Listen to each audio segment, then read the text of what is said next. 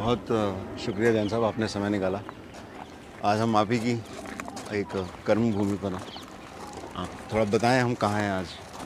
अभी हम लोग रजोकड़ी लेक में हैं। ये रजोकड़ी जो हमारा रंगपुरी पहाड़ी पे बना हुआ है यहाँ पर सीवेज वेस्ट इसमें एक छोटा सा वो था जिसे कहते हैं पॉन्ड था। अच्छा। जिसे पूरे यहाँ के आसपास के जो घर बने हुए उनका इधर घर बने देखे आप। तो उसका सारा वेस्ट वाटर यहाँ पे इकट्ठा होता था। बहुत बदबू आती थी बहुत गंदगी थी। अच्छा। तो अब इसके लिए सीवेज ट्रीटमेंट के लिए हमने बिल्कुल इनोवेटिव तरीका निकाला कि इसको नेचुरल वे से ये जो आपने जब प्लांटेशन देख रहे हैं जी। ये सब सीवेज ट्रीटमेंट का सिस्टम है। इसके नीचे पत्थर डाल के सिस्टम बना के नेचुरल ट्रीटमेंट सिस्टम कहते हैं जिसमें कि बिजली भी नहीं लगती है सिर्फ़ पानी आएगा एक तरफ़ से आएगा दूसरी निकल के तालाब में और इससे रिचार्ज हो जाएगा। मतलब एक समझ के देखिएगा कि बिल्कुल कुछ भी नहीं लगा। जगह भी सुंदर बन गई। और जो गंदगी गंदा पानी था उससे इसको रिचार्ज करें पूरे साल रिचार्ज होता है। अच्छा। और साल में एक बार ये छठ पूजा के लिए भी इस जगह को यूज़ किया जाता है। तो इन पेड़ों का भी इसमें कुछ रोल है? ये सारे पेड़ों का ही रोल है। जितने भी पौधे लगाए गए हैं ना अच्छा। ये वेटलैंड स्पीसीज हैं। आप ये देखेंगे एक दो तीन चार पाँच छः तरह की वेटलैंड स्पीसीज जो होती हैं ये बहुत तेज़ी से पानी को अपने अंदर रख लेती हैं और इनकी जड़ें बहुत फैली होती हैं। अच्छा। इनकी जड़ों के अंदर जो बैक्टीरिया होता है वो बैक्टीरिया सारी गंदगी को खा जाता है तो उसको साफ़ कर देता है। मतलब बहुत ही ऑर्गेनिक सिस्टम है। और जितने भी सीवेज ट्रीटमेंट सिस्टम्स हैं वो सारे के सारे हमारे जो इंटेस्टाइन है ह्यूमन बॉडी का जो सिस्टम है उसको मिमिक करते हैं। तो होता है सब कुछ नेचुरली है देखने के आपको लगेगा बहुत बड़े बड़े प्लांट लगे हैं होता है उसमें भी सब कुछ नेचुरल है इसको बिल्कुल नेचुरल बनाया है डिमॉन्स्ट्रेशन के लिए बनाया था बिल्कुल शानदार है अब इसको हम बहुत बड़े स्केल पर रिपीट कर रहे हैं। दिल्ली के अंदर लगभग 250 वाटर बॉडीज़ में हम ये काम करने जा रहे हैं। ऐसी ढाई सौ बॉडीज और बनेंगी क्या बात तो ये तो एकदम बायोकेमिस्ट्री का सब्जेक्ट रहा। आपका तो बैकग्राउंड आर्किटेक्चर में नहीं देखो पता क्या है? अ, मेरा बैकग्राउंड से मतलब नहीं है। एक जैसे होता है ना एजुकेशन जो है वो that is first step stepping stone के अंदर ना आपको बता दिया कि पढ़ने का रास्ता बता दिया। अब सारी ज़िंदगी पढ़ते रहिए। ज़रूरी नहीं कि मुझे सब कुछ आता हो। बहुत सारे लोग एक्सपर्ट्स हैं उनसे सीख सकते हैं वो बता सकते हैं। बट हाँ हमारे को चूज़ ठीक चीज़ें चूज़ करनी चाहिए। अब जैसे वो था कि भी अगर इसके अंदर में यहाँ पे एस बनाने जाते बहुत पैसा खर्च होता। फिर उसकी मेंटेनेंस के लिए बहुत सारे लोग लगाने पड़ते हैं। मतलब बहुत मुश्किल काम था ना। बट इस तरह के एक्सपेरिमेंट जगह जगह हुए हैं दुनिया में भी हुए हैं देश में भी हुए हैं बहुत जगह हुए हैं। पर हमने दिल्ली में ये करके देखा पहली बारी और ये पूरी तरह सफल रहा। अब सफल रहा तो इसको रिपीट करेंगे तो जब से आम आदमी पार्टी गवर्नमेंट आई है उसके बाद ही एक्सपेरिमेंट हुए उससे पहले उससे पहले नहीं हुए। अच्छा, देखो एक्सपेरिमेंट देखो अभी तक ज़्यादातर सरकार में होता क्या है? सरकार में होता कि प्रेसिडेंस क्या है? पहले क्या हुआ था? उसी को रिपीट करते हैं हम्म, हमारा सोचना थोड़ा अलग है। कि ऐसा नहीं कि जो हुआ है उसी को करा जाए। उसके अलावा भी बहुत कुछ किया जा सकता है। और बहुत सारे एग्जांपल्स हैं जो कि अच्छी चीज़ें हैं। आप सर्च करेंगे तो आपको नेचुरल वेटलैंड्स के नाम से बहुत सारी चीज़ें मिल जाएँगी। उसी को हमने बनाया है। तो दिल्ली में यमुना क्लीनिंग के ऊपर सरकार बहुत एग्रेसिवली काम कर रही है। इन वेटलैंड्स का उसके साथ कोई ताना बाना बिल्कुल आप इसके अंदर देखिएगा। फ्लोटिंग प्लांटेशन आपको दिखाई देगी। जी। अभी ये एक्सपेरिमेंट स्टार्ट किया है यहाँ पर। अभी तक फ्लोटिंग प्लांटेशन नहीं थी जो यमुना के लिए हम फ्लोटिंग में प्लांटेशन कर रहे हैं। जो ड्रेन्स है उसमें फ्लोटिंग प्लांटेशन होगी फ्लोटिंग एरेटर्स होंगे और वियर्स लगाए जाएँगे। अब उसको भी यहाँ पे हम ट्राई करके रहे हैं। उसको हम पहले ट्रायल यहाँ पर कर रहे हैं। जितने भी आप फ्लोटिंग ट्रीज देखें यहाँ पर भी संजय वन में भी हम दो तीन जगह लगाए हैं और उसके बाद स्टार्ट कर रहे हैं उसको किया जाएगा। यमुना क्लीनिंग के लिए देखो अभी तक सभी के थे कि बड़े बड़े प्रोजेक्ट्स होने चाहिए। बड़े बड़े प्रोजेक्ट्स बीस हज़ार करोड़ का प्रोजेक्ट और बीस साल लगेंगे। ना तो हमारे पास बीस साल हैं ना बीस हज़ार करोड़ रुपए हैं। तो करना तो है। तो करना है तो फिर इनोवेटिव तरीके से करेंगे। तो यमुना क्लीन करने के लिए हमने देखो कहा था इस टर्म में कर देंगे। डेढ़ साल चला गया। साढ़े तीन साल बचे हैं। अभी भी साढ़े तीन साल के अंदर हम करके दिखाएँगे I am very much confident क्या बात है। तो कह सकते हैं कि यमुना क्लीनिंग देश का पहला ऐसा एक एग्ज़ाम्पल होगा जहाँ पर नेचुरल तरीके के साथ साइंटिफिक एक्सपेरिमेंट्स के साथ साइंटिफिक तरीके को इम्प्लीमेंट करते हुए यमुना की सफ़ाई होगी। बिल्कुल दोनों को। अभी हो क्या रहा है कि देखो साइलोज में सब लोग काम कर रहे हैं। एक मान लो हाईटेक कंपनीज़ हैं वो बिल्कुल एक साइलो में काम कर रही हैं। एक नेचुरल सिस्टम पे काम कर रहे हैं वो बिल्कुल एक तरीके से काम कर रही हैं। क्योंकि मैं इन सिस्टम से बाहर था। मैं बिल्कुल अलग था। जब मैं, मैंने आया, मैंने इनको स्टडी किया। बेसिक देखना स्टार्ट किया अभी कैसे होता है, कैसे। तो मैंने कहा, ऐसा इसके अंदर इस चीज़ को क्यों नहीं करते? जैसे कि एग्ज़ाम्पल के लिए, अगर नेचुरल वेटलैंड के अंदर आप एरेशन कर दें किसने ट्राई नहीं किया। भाई नॉर्मली हमारे सीवेज ट्रीटमेंट प्लांट के अंदर, पहले प्राइमरी सेटलिंग टैंक होता है, उसके बाद एरेशन होती है। एरेशन मीन्स के ऑक्सीजन देते हैं, हवा देते हैं। तो मैंने कहा, अगर इसमें हवा देते तो इसकी इसकी, जो कैपेसिटी है क्या, दस गुना हो जाएगी? तो मैंने किसी ने ट्राई क्यों नहीं किया? तो क्योंकि वो दोनों टीम्स अलग अलग हैं। जैसे होता है ना, एक फिजिक्स वाला है केमिस्ट्री वाला है। जबकि सब कुछ एक ही तो है अलग अलग थोड़ा है। तो फिजिक्स भी वही है केमिस्ट्री भी वही है बायोलॉजी भी वही है, सब कुछ एक है। तो उनको बस कंबाइन करने की ज़रूरत है। बहुत कुछ ज्ञान दुनिया के अंदर है, उसको इनोवेटिव तरीके से यूज़ करने की ज़रूरत है। तो दिल्ली सरकार में इतने सारे मंत्रालय हैं, उनमें पानी एक बड़ा मंत्रालय है। पानी पे हम देख रहे हैं सरकार बहुत एग्रेसिवली काम कर रही है। हेल्थ पे सरकार ने बहुत एग्रेसिवली काम किया है। और क्या क्या ऐसी चीज़ें हैं जो आपके दिल के बहुत करीब तो सबसे पहले तो मैं बताऊँ, दो चीज़ें हैं। इस टर्म के अंदर यमुना नदी को क्लीन करना है। और यमुना नदी को क्लीन करने के लिए कई सारी प्री कंडीशंस हैं, पहले सारे नाले साफ़ करने पड़ेंगे। यमुना नदी के अंदर जिस भी सीवेज ट्रीटमेंट प्लांट से गंदा पानी जाता है, उसको साफ़ करना पड़ेगा, वो सब कुछ करेगा। अभी तक क्या था कि हमारे बहुत सारे सीवेज ट्रीटमेंट प्लांट उनको जो नॉर्म्स थे उसके थे थर्टी थर्टी थर्टी फिफ्टी मतलब मैं आपको बताऊँ कि उसके thirty B O D and fifty T S S कहते हैं। उसको जो हमारे नॉर्म्स हैं, वो दस दस से नीचे आने चाहिए। अगर नदी में आप डालना चाहते हैं तो उसको दस दस से नीचे करना है। तो जितने भी सीवेज ट्रीटमेंट प्लांट हैं दिल्ली के, उन सभी को हम ठीक कर रहे हैं। और बहुत ही कम पैसे से ठीक कर रहे हैं। उनकी कैपेसिटी ठीक कर रहे हैं। जो काम दस साल में, पंद्रह साल में, बीस साल में होना था, जो काम पंद्रह, बीस हज़ार करोड़ में होना था, उसको बहुत ही कम पैसे से, बहुत ही जल्दी हम कर रहे हैं। छोटे छोटे इंटरवेंशन हैं। वो कर रहे हैं। आने आने वाले ढाई तीन साल में सारे कर देंगे। जितने भी ड्रेन्स हैं, जैसे नगर ड्रेन है सप्लीमेंट्री ड्रेन है, बारापुला ड्रेन है, जगाजीपुर ड्रेन है, जितने भी ड्रेन्स हैं, उन सब के अंदर हम एरेशन करेंगे फ्लोटिंग प्लांटेशन करेंगे इंस्टीट्यूट ट्रीटमेंट जिसे कहते हैं इंस्टीट्यूट ट्रीटमेंट करेंगे, ताकि यमुना में पानी गिरने से पहले हंड्रेड परसेंट पानी ट्रीट हो जाए। और उसका डीओ लेवल डीओ लेवल होता है ऑक्सीजन कितनी है पानी के अंदर? पानी के अंदर ऑक्सीजन लेवल अगर चार से कम है तो उसको डेड कहा जाता है। अच्छा। तो उसका डीओ लेवल चार से ज़्यादा तक करेंगे। उसका एक सिंपल ही होता है कि अगर उसमें मछलियाँ पैदा हो सकती हैं तो ये पानी ठीक है। और आपको देखिएगा तीन चार साल के बाद दिखाएँगे यमुना के अंदर मछलियाँ भी होंगी और दूसरी चीज़ मैंने पानी के अंदर बता दूँ दूसरा चौबीस घंटे पानी। अब लोगों को बड़ा आश्चर्य होता है हम्म। कि ये तो संभव नहीं है। देखो आज से तीस साल पहले भी दिल्ली को जितना पानी मिलता था हम्म। अभी भी उतना मिलता है। आबादी ढाई गुना तीन गुनी होगी। हम्म, आबादी बढ़ती जा रही है पानी उतना ही मिल रहा है। भाई जो हमारा वो यमुना नदी से आता है पानी वो तो उतना ही है शेयर उतना ही बढ़ भी नहीं रहा। तो कैसे करें? तो ये सामने आपके जिन्हें तालाब बनाया है ये सब उसके रास्ते हैं। जो पानी हम उठा के इसको ड्रेन में डाल रहे थे ड्रेन से वो गंदा पानी सब ड्रेन को गंदा करते हुए यमुना तक जा रहा था फिर समुद्र में जा रहा था। अब हम इसको रिचार्ज कर रहे हैं। ये पानी यहाँ से कहीं नहीं जा रहा। ये पानी सीधा रिचार्ज हो रहा है। ओवर द पीरियड जब रिचार्ज होता रहेगा होता रहेगा होता रहेगा तो दिल्ली का ग्राउंड लेवल उठेगा। ऐसे हमने जैसे पल्ला में अपने एक्सपेरिमेंट देखा होगा, हमने एक्सपेरिमेंट किया कि जो बाढ़ का पानी होता है, बाढ़ के पानी को हमने बहुत बड़े बड़े वो बनाए, गड्ढे बनाए, उसमें डाला तो वो नीचे ज़मीन में चला गया। तो जितने भी हमारे डब्ल्यू पीज़ हैं, उनके पास हम लेक्स बना रहे हैं।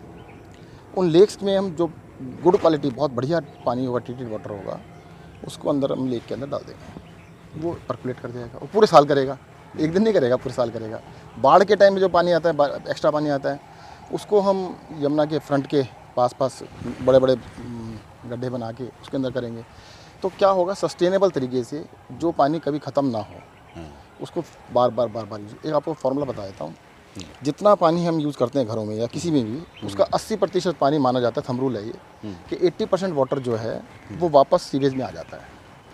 अब उस 80 परसेंट को अगर ट्रीट करके रिचार्ज कर दिया जाए और उसका फिर से 80 निकाल लिया जाए या मैं अगर 70 भी निकाल लिया जाए तो 50 परसेंट वाटर पचास परसेंट पानी तो आपको मिल गया। मिल गया। अगर दिल्ली में हम चार हज़ार M water per day supply करते हैं तो उसमें से 2000 वापस निकाल सकते हैं। हम्म, तो थ्योरी में बहुत आसान है। मैं बहुत सिंपल तरीके से समझाया पर करने के लिए काफ़ी कुछ करना पड़ेगा पर हम करेंगे। पर समझाना इसलिए आसान ज़रूरी है कि ये ना लगे कि हो ही नहीं सकता हो, होगा। और मुझे लगता है ये जो सॉल्यूशंस है ना ये सॉल्यूशंस दिल्ली के लिए नहीं होंगे। ये दुनिया के लिए सॉल्यूशंस होंगे सस्टेनेबिलिटी के लिए सॉल्यूशंस होंगे। ज़्यादातर लोग क्या कर रहे हैं कि जैसे बारिश आती है सबसे पहला काम क्या होता है?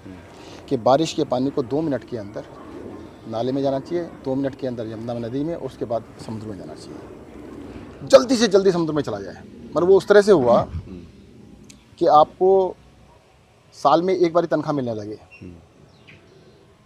और सारी की सारी तनख्वाह मिली मान लो आपको इकट्ठे दो तीन लाख रुपए मिल गए चार लाख मिल गए पाँच लाख मिल कहते आप इसको फटाफट खर्च कर दो।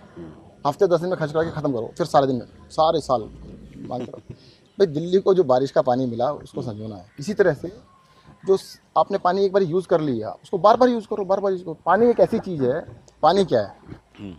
पानी है H two O pure form में अगर बात करें। तो पानी को आप कितना भी अच्छा पानी उसको उतना ही गंदा कर सकते हो और कितना भी गंदा पानी उसको उतना अच्छा बना सकते हो। प्रोसेस की बात है। जो आपने बचपन में पढ़ा होगा एट्थ क्लास के अंदर पढ़ा था water cycle water cycle is so simple बिल्कुल सिंपल सा है कि समुद्र में सारा पानी पहुँच जाता है। वहाँ से पानी भाप बन के उड़ता है। अब वो दो तरीके से ज़मीन वापस आता है। बारिश के रूप में या बर्फ़ के रूप में। बारिश के रूप में आया ज़मीन पे पड़ेगा फिर नदियों से होते हैं फिर समुद्र में पहुँच जाता है। बर्फ़ में पड़ा पिघल के फिर नदियों में आता है नदियों से फिर समुद्र में पहुँच जाता है। तो जो ये पूरा साइकिल है वाटर साइकिल को शॉर्ट सर्किट मार रहे हैं शॉर्ट सर्किट क्या है कि जो पानी एक बार आ गया ना उसको समुद्र में जल्दी मत भेजो। उसको कई बार यूज़ करते रहो कई कई बार यूज़ करते रहो। सम भगवान ने बारिश से पानी दे दिया तो उसको जल्दी क्या उसको वापस भेज देंगे। उसको यूज़ करो री यूज़ करो देन री यूज़ करो। तो जो हम सॉल्यूशंस ला रहे हैं और मैं कहूँगा कि वी आर लक्की के भी जो आइडियाज़ हैं उनको इम्प्लीमेंट करने का मौका मिला है। और ये देश के लिए भी दुनिया के लिए भी एग्जाम्पल्स होंगे। हुआ क्या है कि कई लोगों ने बहुत सारे लोगों ने छोटे छोटे एक्सपेरिमेंट किए हुए हैं पर वो बहुत छोटे स्केल पे हैं। कभी भी सिटी स्केल पे किसी ने इम्प्लीमेंट करने की कोशिश नहीं की। दिल्ली पहला सिटी है जिसमें हम करने जा रहे हैं उसका कारण भी बताया था। उसका कारण ये है कि भाई हमने कह दिया कि चौबीस घंटे पानी देंगे। हमने कह दिया यमुना साफ़ करेंगे। अब कह दिया तो अब करने के लिए तो फिर सब कुछ करना पड़ेगा ना। पानी तो कहाँ से लाएँगे? एक्स्ट्रा वाटर लाना बहुत मुश्किल काम है। हम चाहें कि दिल्ली के अंदर जितना पानी है उससे दुगना पानी और ले आए। क्या बात है। So thematic knowledge plus experiment करने का जज्बा प्लस सब्जेक्ट की डीप नॉलेज साफ़ नीयत और ऑनेस्टी ये सारी चीज़ें मिली हैं तो दिल्ली में एक्सपेरिमेंट सक्सेसफुल हाँ सारी चाहिए साथ में। और सबसे बड़ी बात यह जज्बा चाहिए। आपको लगना चाहिए कि भाई काम करना है। और सबसे मैं तो मानता हूँ जो सबसे मुश्किल काम होना। सबसे पहले उसे पकड़ लो। जो लगता है हो नहीं सकता ना। हमने दिल्ली में पिछली बार ही कहा था कि बिजली चौबीस घंटे कर देंगे। लोग हंसे थे अरे यार मज़ाक कर रहे हैं ना। केजरीवाल जी भी ऐसे कहते रहते हैं इनके मंत्री भी यही कहते रहते हैं कर देंगे। कर दिया ना। दिल्ली में इन्वर्टर गायब हो गए जनरेटर गायब हो गए दिल्ली में चौबीस घंटे बिजली आने लगी। इस बार हम कह रहे हैं दिल्ली में चौबीस घंटे पानी देंगे। सब हंस रहे हैं। सब मज़ाक बना रहे हैं। कहते हैं नहीं नहीं मज़ाक कर रहे हैं। चार चौबीस घंटे पानी आ सकता है क्या? दो घंटे तो आता नहीं है। कई जगह ऐसा कहते हैं दो घंटे तो आता नहीं है। चौबीस घंटे कहाँ से लाइक आएँगे? पॉसिबल ही नहीं है। तो हमें भी मज़ा आता है। हमने कहा कोई बात नहीं। कम से कम लोगों को लग तो रहा है कि असंभव काम है। असंभव को संभव करके दिखाएँगे। तभी तो कुछ बात है। देखो मैं तो अपना बता सकता हूँ। मेरी ज़िंदगी में ना हर चीज़ पे जब तक लोग शुरू में हंसे ना मुझे मज़ा नहीं आता। कि जब तक उसका मज़ाक ना बनाए कहते अरे पागल हो गया। कि अच्छा मुझे वैसे भी कहते रहते हैं हमेशा मेरा नाम पता होगा सबको। मेरा नाम रखा हुआ है आइडिया मंत्री।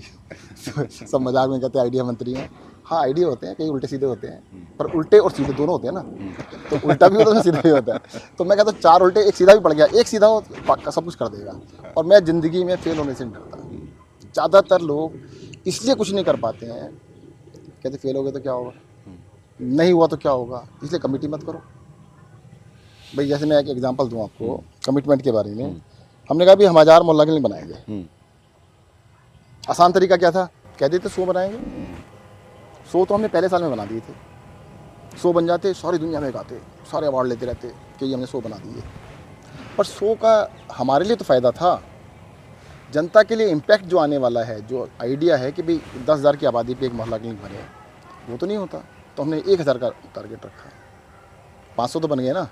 अब लोग कहते हैं, हज़ार कहे थे, पाँच सौ बने। मैंने कोई बात नहीं, हज़ार भी बना के दिखाएँगे।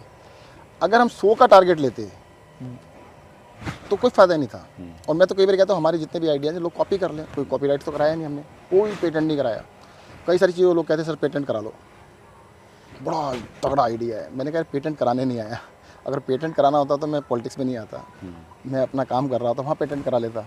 ये पेटेंट कराने की ज़रूरत नहीं मैं तो कहूँगा लोग इसको कॉपी करें शेयर करें हमसे जो पूछना है हमसे पूछें हम वाइडली देने को तैयार है सब कुछ। एक छोटी सी चीज़ बताता हूँ आपको। रोड एक्सीडेंट विक्टिम की स्कीम लेके आए हम लोग। चार साल हो गए। कि दिल्ली की सड़कों के ऊपर किसी का भी एक्सीडेंट हो जाए, चाहे दिल्ली का रहने वाला हो, दिल्ली से बाहर का कोई हो, अगर दिल्ली की बाउंड्री के अंदर एक्सीडेंट होता है, उसको चोट लगती है एक्सीडेंट होता है, आप उसको किसी भी अस्पताल में ले जाओ, सरकारी में प्राइवेट में कहीं ले जाओ, उसका इलाज का खर्चा दिल्ली सरकार देगी दस लाख लगे, बीस लाख लगे, पाँच लाख लगे, एक लाख लगे, कुछ भी पैसा लगे हम देते हैं। तो हमें आशा थी कि बहुत अच्छी स्कीम है सबने तारीफ़ की सारी दुनिया तारीफ़ करी है कि भाई अब तो देश के अंदर सारी सरकारें इसको कॉपी कर लेंगी। और करना चाहिए था। मैं आपके माध्यम से आप फिर कहना चाहता हूँ कि भाई इसको कॉपी कर लो बड़ी सिंपल सी स्कीम है कुछ नहीं करना आपने। अस्पताल खुले हुए हैं अस्पताल बने हुए हैं जो नियरेस्ट अस्पताल है वहाँ पे कोई भी ले जाए उसको पे कर दे सरकार। कुछ भी नहीं करना। पर देखो पॉलिटिक्स ऐसे चलती है कॉपी नहीं करी।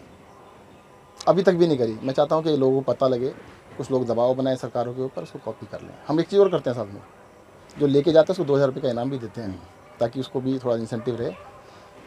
तो मेरा ये मानना है कि जो भी अच्छी पॉलिसीज़ हैं, जनता के हित में बनाई जाती हैं, उनको इस ईगो में नहीं आना चाहिए कि ये केजरीवाल ने पहले स्टार्ट की।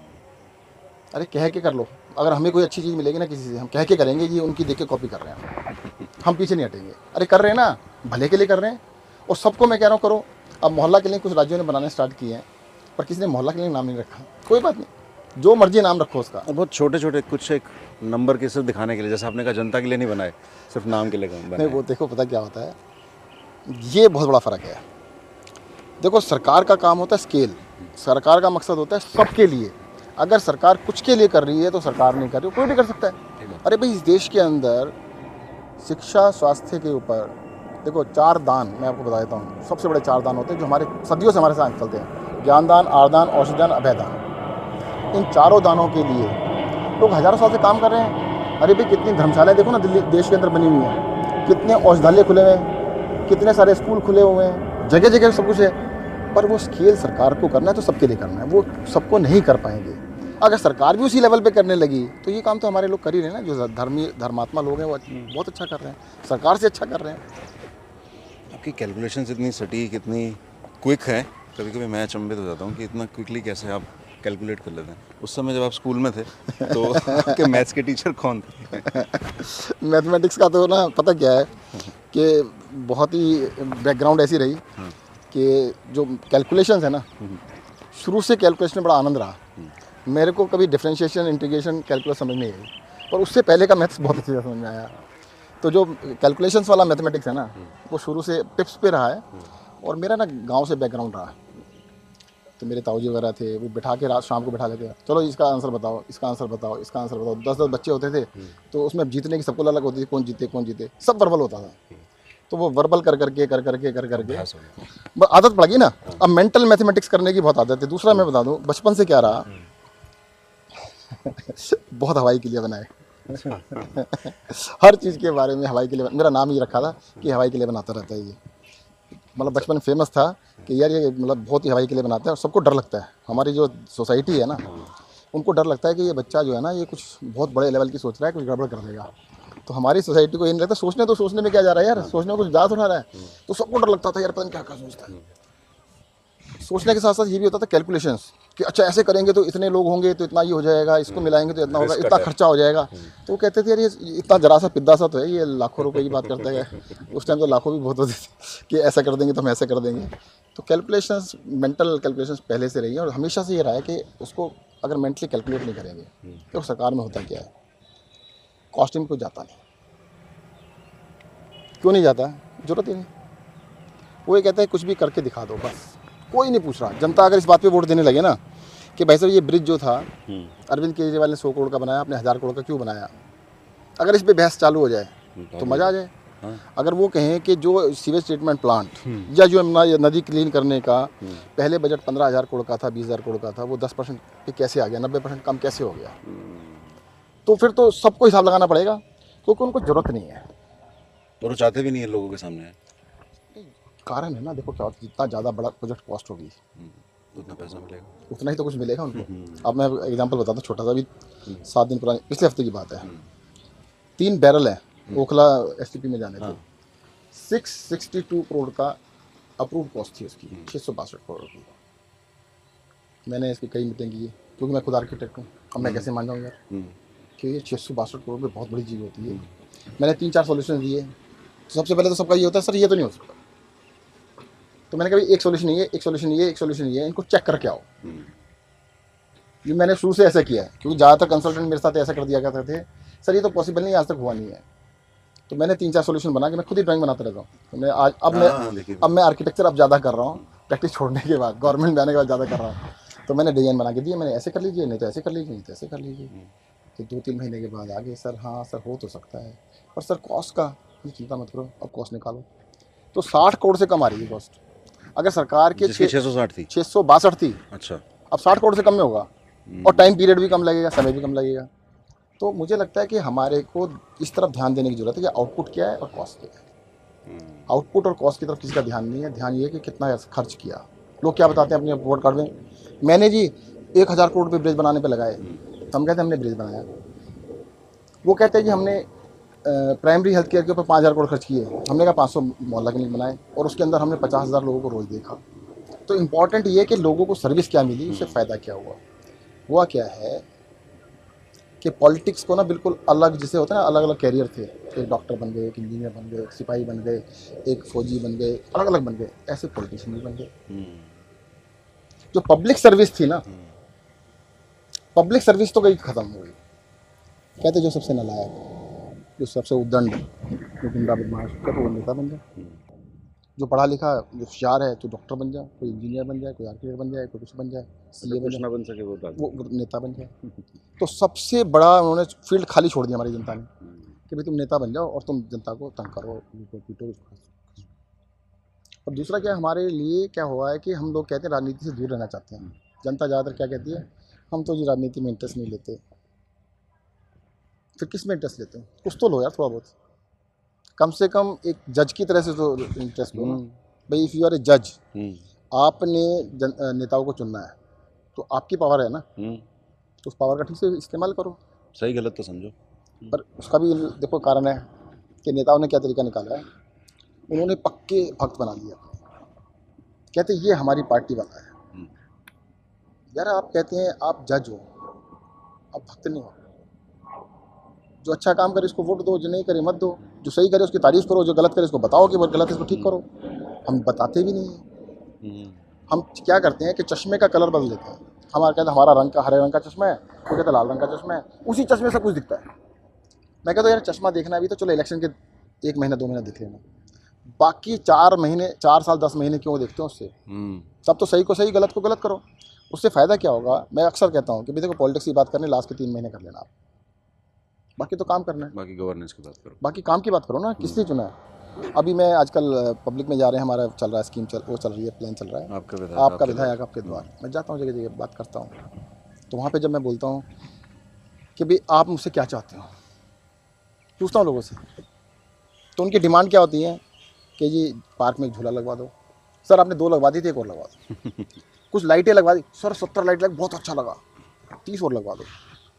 कैमरे लगवाए थे दस और लगवा दो। ये सर बहुत अच्छा करा दिया एक ये काम और करा दो गड्ढा भरवा दो छोटे छोटे काम। सब कुछ कह लेते हैं उसके बाद मैं पूछता हूँ कि भाई किसी ने हेल्थ के बारे में कोई क्वेश्चन है? हम्म, नहीं है। एजुकेशन के बारे में क्वेश्चन है? कहते नहीं है। मतलब जो बड़े इश्यूज़ हैं ना हम्म, उनको बड़ी चालाकी से नेताओं ने पर्दे से गायब कर दिया। सपने देखना ही नहीं सिखाया। जनता को ये बता दिया कि भाई तुम्हारे लिए तो पॉलिटिशियन का मतलब है तुम्हारी गली का गड्ढा भर जाए। बस इससे आगे कुछ नहीं चाहिए। बाकी अपने ऊपर हाँ दूसरा एक और चीज़ कहते फ्री में कुछ नहीं होना चाहिए। हम्म, मतलब उसी जनता को कहते हैं तुम टैक्स देते रहो उस टैक्स के बदले में मांगना कुछ मत। तो बहुत चालाकी से बताया गया है और मुझे कहते हैं इसमें सबसे ज़्यादा दिक्कत क्या हो रही है कि पढ़े लिखे लोगों को बड़ी जल्दी से बेवकूफ़ बनाया इन्होंने। हम्म, वो बनाने के लिए मीडिया का बड़ा यूज़ किया गया है कि नहीं नहीं कुछ भी फ्री में नहीं होना चाहिए कुछ भी नहीं होना चाहिए ये नहीं होना चाहिए। क्यों नहीं होना चाहिए? मुझे समझ नहीं आया। भाई आप टैक्स दे रहे हो तो आपके लिए तो सारी सुविधाएँ होनी चाहिए। प्रिपेड हो गया तो। बिल्कुल। जब आपने पहले एडवांस में पैसा दे दिया फिर हर चीज़ के पैसे मांगो। क्यों मांगो हर चीज़ के पैसे भी और किसके लिए? कहते आपने पैसा दे दिया अब मैं बड़ा सा प्रोजेक्ट बनाऊँगा उसमें पचास मिनट खा जाऊँगा। तो तुम्हें कोई आपत्ति नहीं होनी चाहिए। और अगर वही काम जैसे छः सौ बासठ करोड़ का साठ करोड़ में कर दिया छः सौ दो करोड़ रुपये बचे उस छः सौ दो करोड़ में हम आपको कुछ फ्री दे देते हैं। ऐसे कैसे कर सकते हो आप? आप फ्री में कैसे दे सकते हो? अरे यार कमाल हो गया। आप ही का पैसा हमारा बर्बाद हो रहा था उसको बचा लिया आप ही को वापस कर रहे हैं? जैसे मैं एग्जांपल देता हूँ छोटा सा दूसरों को कॉपी करना चाहिए बहुत ही सिंपल सी स्कीम है। कॉपी करने लायक है। हमने एक ऑडिट कराया कि एक एमआरआई कराने का सरकार को क्या खर्चा आता है। एमआरआई की मशीन हमारी बिल्डिंग हमारी सिर्फ़ रनिंग कॉस्ट निकाली ओपेक्स क्या है? ओपेक्स निकला अट्ठारह हज़ार रुपये पर एमआरआई अच्छा। और अट्ठारह हज़ार रुपये का एक एमआरआई था और दो साल की वेटिंग थी। जनता को तीन हज़ार देने पड़ते थे। सरकार को अठारह हज़ार का खर्चा आता हमने कहा भी इसको ये तो चलेगा नहीं। हमने स्कीम चेंज कर दी। आप कहते दिल्ली के अंदर सौ एम आर मशीन लगी हुई हैं। अब कहीं भी जाके करा लो। हमारे अस्पताल में जाइए दिल्ली सरकार के। वो डॉक्टर साहब लिख देंगे या पॉलिक्लिनिक में जाइए डॉक्टर साहब लिख देंगे।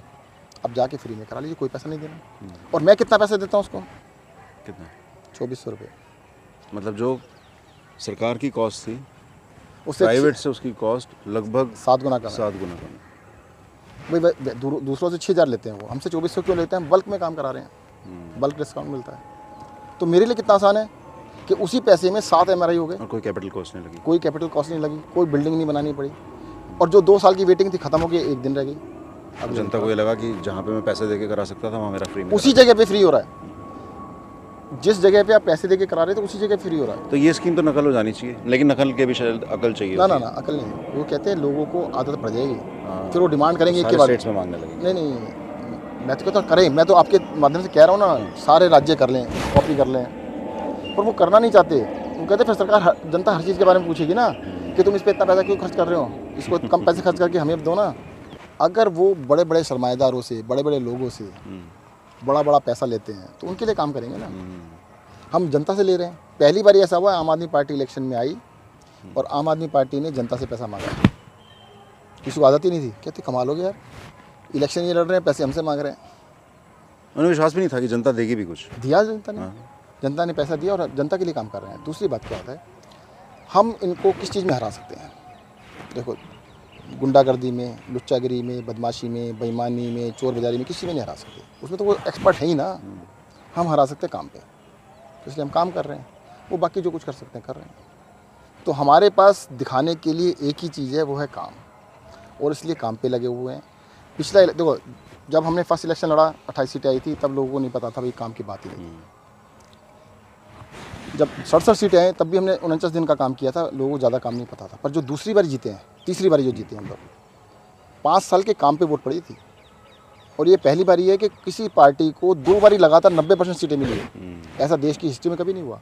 नब्बे परसेंट सीटें मिलना असंभव सी चीज़ है। वो सिर्फ़ काम पे वोट पड़ा है और अब की बारी फिर काम पे वोट पड़ेगा। और काम मैं बता रहा हूँ कि शिक्षा के ऊपर स्वास्थ्य के ऊपर बिजली के ऊपर पानी के ऊपर सब पे काम कर रहे हैं। और साथ में दो काम मैंने नए बता दिए हैं। चौबीस घंटे पानी देंगे और यमुना नदी को साफ़ करके दिखाएँगे। ठीक है आइए बैठते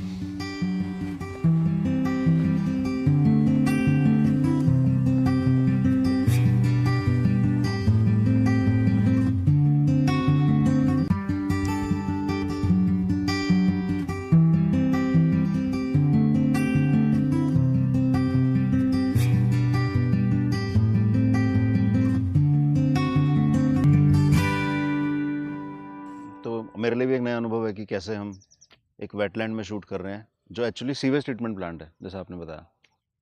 और अचंभे वाली बात है। तो और क्या जन साहब और क्या अचंबा करने वाली है सब दिल्ली सरकार अब? कुछ दो तीन एक्सपेरिमेंट्स बताएँ जो आप बता सकते हैं मैं जानता हूँ कि एक्सपेरिमेंट बहुत सारे हो रहे हैं जैसे मैंने आपको बताया चौबीस घंटे पानी देंगे। अब चौबीस घंटे पानी देने के लिए क्या होता है हमने कहा कि पानी को रिचार्ज कर देंगे। अब रिचार्ज तो कर दिया उसको निकालना एक बहुत बड़ा चैलेंज है। अगर हम बोरवेल से निकालते हैं छोटे छोटे बोरवेल लगा के निकालते हैं ना तो कितने बोरवेल लगाएँगे? बल पानी रिचार्ज हो गया अब उसको निकालना भी तो है। भाई जितना हमने रिचार्ज किया उसका आधा तो निकालेंगे। मेरा मानना है कि जो आपने पानी सप्लाई में दिया उसका अस्सी परसेंट आपके पास सीवेज में आया। उस अस्सी परसेंट को आपने रिचार्ज किया अस्सी में से चलो फिफ्टी परसेंट रिचार्ज किया उस फिफ्टी में से कम से कम आधा यानी टोटल का पच्चीस तीस परसेंट तो आप निकालोगे भी। तो निकालने के लिए अगर बोरवेल से निकालते हो तो कितने हज़ारों बोरवेल लगाने पड़ेंगे पॉसिबल नहीं है। तो अभी बहुत इनोवेटिव तरीके के कुछ वेल्स बनाए जा रहे हैं। वो भी वही वाली बात एक्सपेरिमेंटेशन है। अभी जो साइट के ऊपर चल रहे हैं, तीन वेल ऐसे चल रहे हैं। तीनों बिल्कुल अलग डिज़ाइन है। तीनों मतलब क्या था कि पी भी मेरे पास है। तो वहाँ पे हम वेल्स बनाते हैं फाउंडेशन के लिए।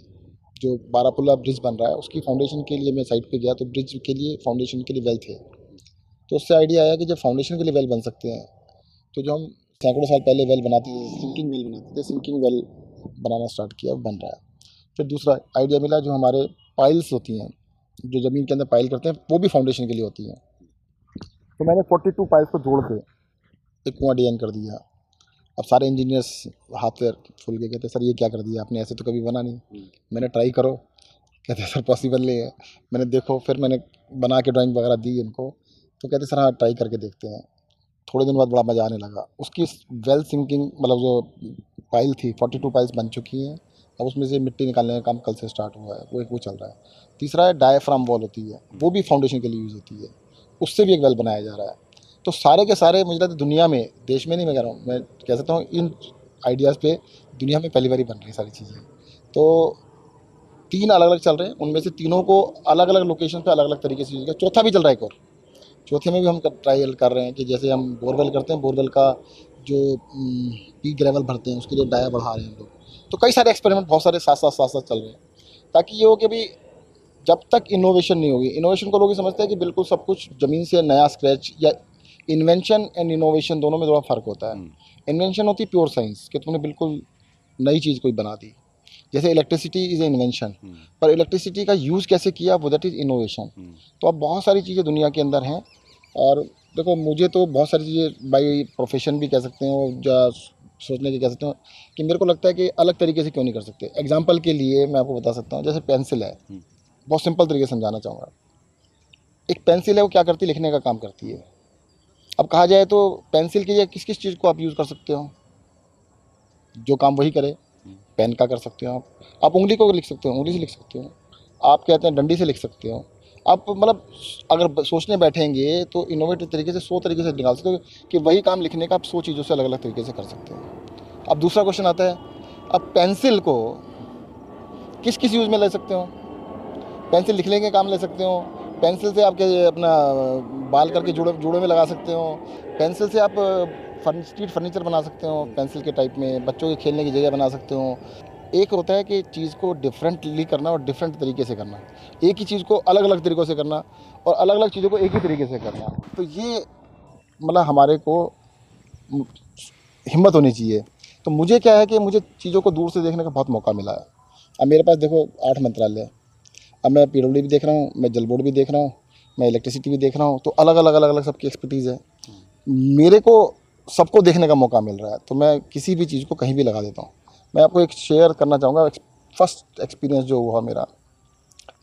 जब जल मंत्री बना मैं तो सीवेज ट्रीटमेंट प्लांट देखने गया पहली बारी।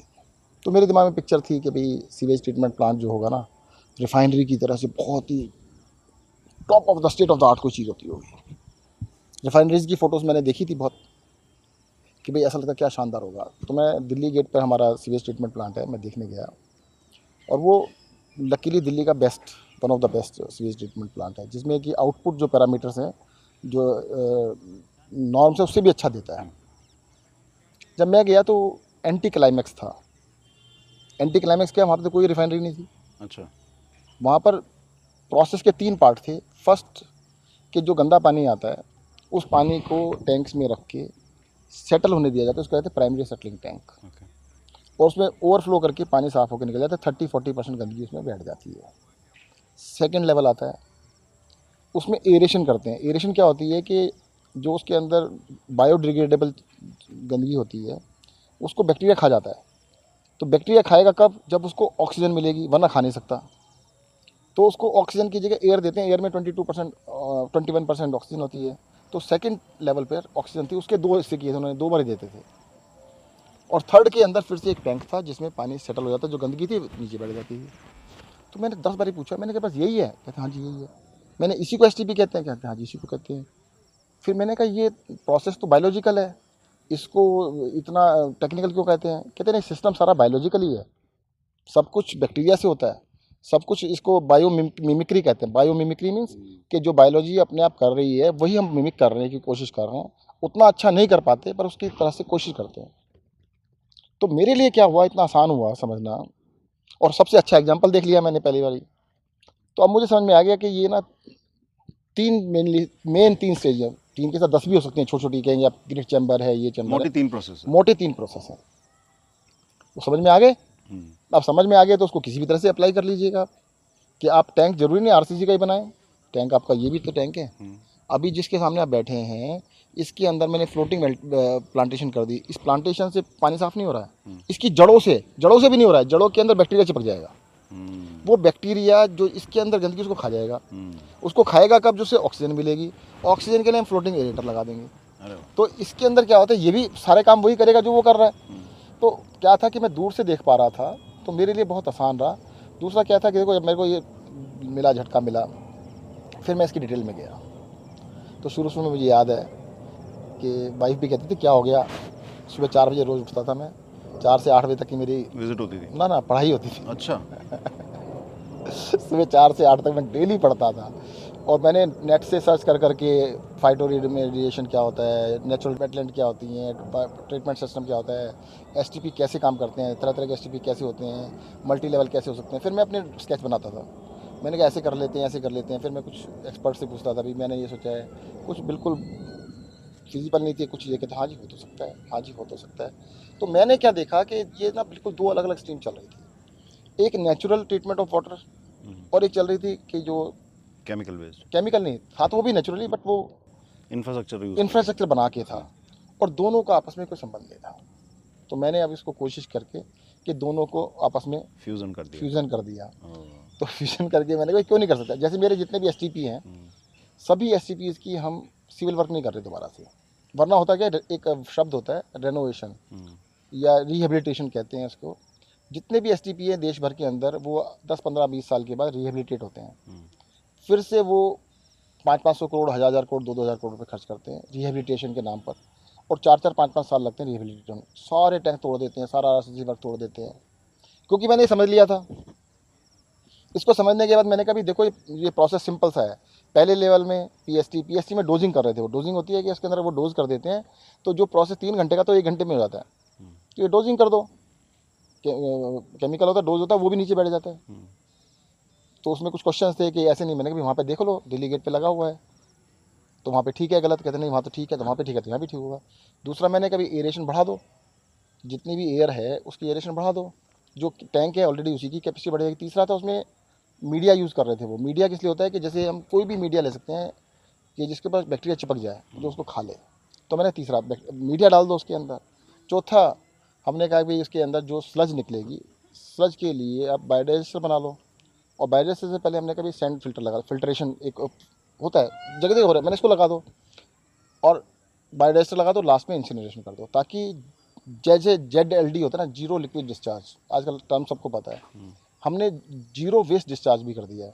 मेरे जितने भी सीवेज ट्रीटमेंट प्लांट होंगे वहाँ से कोई वेस्ट नहीं निकलेगा। ज़ीरो वेस्ट निकलेगा।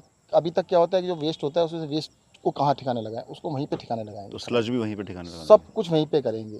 क्योंकि मैं थोड़ा दूर से देख रहा था इसलिए मेरे थोड़ा आसानी रही। और अब हमने मतलब वी आर फर्म कि हम कर देंगे। सारे सीवेज ट्रीटमेंट प्लांट की कैपेसिटीज़ बढ़ा रहे हैं सबकी क्वालिटी को जो थर्टी थर्टी था या थर्टी फिफ्टी था टेन टेन से नीचे लेके आ रहे हैं। सबसे हम कहते हैं उसको लेक्स बना रहे हैं हम अब रिचार्ज करेंगे और मुझे पूरा कॉन्फिडेंस है कि आने वाले दो ढाई साल के अंदर इस काम को हम कर देंगे।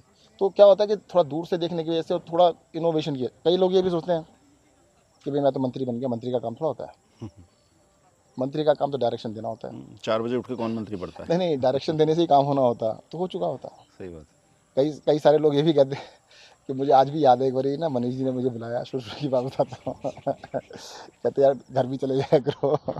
हाँ रात को तो दो दो बजे तक मीटिंग चला करती थी। हाँ तो मैंने कहा सर देखो क्या है कि अभी गाड़ी चलानी सीख रहा हूँ मैं। नए नए मंत्री बने हैं अभी मैं सीख रहा हूँ सब कुछ। जब गाड़ी चलानी सीख जाऊँ तब पीछे भी बैठ जाऊँगा कोई बात नहीं। तो अभी सीख रहा हूँ तो एक एक फ़ाइल को पूरी पूरी पढ़नी पड़ती है। तो दरअसल क्या है कि हमने ये समझ लिया गवर्नेंस को ये मान लिया कि पॉलिटिक्स को ये माना है कि इलेक्शन जीतने फिर अगले इलेक्शन के लिए तैयारी करना। बस ये मान के चला। मुझे ऐसा लगता है कि जब तुम एक बार जीत गए तो तुम्हारे को जनता ने तुम्हारे ऊपर एक ऋण चढ़ाया है। तुम्हारे को एक काम सौंपा है। अब उसको करना है तुम्हारे को। कई चीज़ें वादे आपने मैनिफेस्टो में किए होंगे, कई नहीं भी किए होंगे। आपने नहीं भी किए हैं तो उनको भी करो यार। सिर्फ़ वोट के लिए नहीं करना। कई लोग ये कहते हैं, आपको वोट मिलेगी। मैंने कहा, पहले दे रखी यार। ये क्या कम है? आगे की छोड़ो। आगे मिलेगी, नहीं मिलेगी, जो तीन तीन बारी आपने केजरीवाल सरकार बनाई, वो क्या कम है? उन तीन बारी का तो हम कहते हैं कुछ करके दिखा दें। तो ये इनोवेशन जो मुझे लगता है एक बहुत बड़ी चीज़ है और मेरा तो एक थ्योरी है। मैं इसको कहता हूँ ज़ीरो थ्योरी ज़ीरो थ्योरी का सिंपल सा लॉजिक है। क्वालिटी टेन एक्स मतलब क्वालिटी को दस गुना बढ़ाने की कोशिश करो। जो भी क्वालिटी आपको मिल रही है सबसे पहला आपका कसौटी है। कि दस गुना रहे। क्वालिटी को दस गुना अच्छी करने की कोशिश करो। Cost divide by ten X cost को दस गुना कम करने की कोशिश करो। और मैं बहुत सी जगह दोनों जगह सफल हो गया। जैसे एग्ज़ाम्पल के लिए मोहल्ला क्लिनिक है उससे पहले डिस्पेंसरी बनती थी चार करोड़ रुपए की। मैंने कहा भाई टेन एक्स कॉस्ट कम करो। तो कितनी होनी चाहिए थी? चालीस लाख। चालीस लाख। मेरा मोहल्ला क्लिनिक बीस लाख में बन गया। और आधा हो गया उसका। तो यानी टेन एक्स से ज़्यादा कम कॉस्ट कर ली मैंने। क्वालिटी आप आज भी जाके देख लीजिए डिस्पेंसरी जो हुआ करती थी देश में बहुत सारी हैं। कहीं टेस्ट नहीं होते। मोहल्ला के क्लिनिक दो सौ बारह टेस्ट होते हैं। दो सौ बारह। बहुत सारे टेस्ट ऐसे हैं जो अस्पताल में भी नहीं होते। दवाइयाँ सारी मिलती हैं डॉक्टर हैं वहाँ पे सब कुछ हो रहा है। क्वालिटी को भी दस गुना अच्छा कर दिया। एयर कंडीशन है शानदार है। तो सफल हुए ना? ऐसे ही मैं इसमें पानी में लगाऊँ कि भाई देखो जो कॉस्ट बीस हज़ार करोड़ होनी थी उसको कम से कम नब्बे परसेंट कम कर लो। टारगेट ही है। भाई तुम टारगेट तो बनाओगे ना कुछ। फिर क्या क्वालिटी को दस गुना बढ़ा दो। तो दोनों तरफ़ चल रहे हैं दोनों तरफ़ सफलता मिल रही है। तो ये जो टेन एक्स वाली फार्मूला है ये बहुत हद तक सफल है और मेरा एक चीज़ फर्म बिलीफ है। देखो जो चीज़ स्ट्रक्चरली ब्यूटीफुल होगी उसकी कॉस्ट भी कम होगी। जो चीज़ वेल डिजाइंड होगी उसकी कॉस्ट कम आएगी उसकी क्वालिटी अच्छी होगी। जो लाउजी वर्क होता है ना अगर आप सौ रुपये के काम में एक हज़ार रुपये लगाएँगे तो काम खराब ही होगा। अगर हज़ार रुपये के काम को आप आठ सौ रुपये में, सात सौ रुपये में करेंगे तो आपको बहुत अच्छा करना पड़ेगा, तभी कर सकते हो, वरना कर नहीं सकते। और इससे पॉसिबल है। हमने देखो फ्लाईओवर्स बनाए। हर फ्लाईओवर को हमने टाइम से पहले पूरा किया। कॉस्ट बचाई। तीन सौ करोड़ का फ्लाईओवर दो सौ पच्चीस करोड़ में बना दिया। उसका भी मैं किस्सा बताता हूँ। जब, दो हज़ार पंद्रह में हमारी दोबारा सेकेंड टाइम सरकार बनी तो एक, कई सारे, होते हैं ज्ञान देने वाले लोग आते हैं। तो मैं उन दिनों ना रात रात को भी फ्लावर्स बन रहे थे कई सारे फ्लावर चल रहे थे। जो फाउंडेशन स्टार्ट हुई थी इनकी बस। मैं सारे डिपार्टमेंट को बुला बुला के मैंने इनको दो सबको दो साल में ख़त्म करना है। तो कहीं अखबार वगैरह छपा हुआ सचिन जैन रात को दो बजे साइट पे गए तो वो मेरे पास आए कहते हैं भाई तुम क्या कर रहे हो? मैंने क्यों क्या हुआ? बड़े सीनियर नेता थे कोई किसी और पार्टी के। अच्छा। कहते हैं ऐसे थोड़ा होता है कि आप इस पर एक डेढ़ साल में दो साल में ख़त्म कर दोगे सारे काम? कहते हैं इनको सबको बंद करा दो। आखिर के एक साल पहले दोबारा चालू करना। और लोगों को कहना कुछ थोड़े बहुत खत्म हो जाएँगे बाकी कहना अभी और दोबारा वोट दो तब जिताना हमारे तो पूरा करेंगे। तो मैंने हम ये करने नहीं आए थे। और हमने सारे के सारे काम पहली बार ऐसा था कि हमने सारे काम वो लगभग डेढ़ दो साल में कंप्लीट किए और ख़त्म किए। वरना ये होता है कि अच्छा ये किसी और सरकार ने स्टार्ट किया था। स्टार्ट किया था ना उसने और तो कुछ नहीं किया था। तो वो कहते हैं छोड़ दो अब दोबारा बाद में देखेंगे पाँच साल बाद देखेंगे। तो सबको ख़त्म किया। असली मकसद क्या है कि सरकार का जो पैसा है ना उसको ठीक जगह पर ठीक तरीके से लगाना बहुत ज़रूरी है। अच्छी बात है। अभी आपने मोहल्ला क्लिनिक का ज़िक्र किया अभी कंटेनर पे कुछ मोहल्ला क्लिनिक का इनोवेशन किया आपने आपके आर्किटेक्ट माइंड ने। अब इसको ये कहाँ तक लेके जाने वाला है? मोहल्ला क्लिनिक में देखो जब हमने बनाने स्टार्ट किए ना मुझे तो वन ऑफ़ द प्रोजेक्ट था this is not the only project बहुत सारे प्रोजेक्ट थे ये करना ये करना ये करना ये करना। उसमें से ये भी था। तो ये लिस्ट में था कि एक हज़ार मोहल्ला क्लिनिक बना देंगे। और मुझे ऐसा लगता है हम दो या तीन साल में पूरा कर देंगे।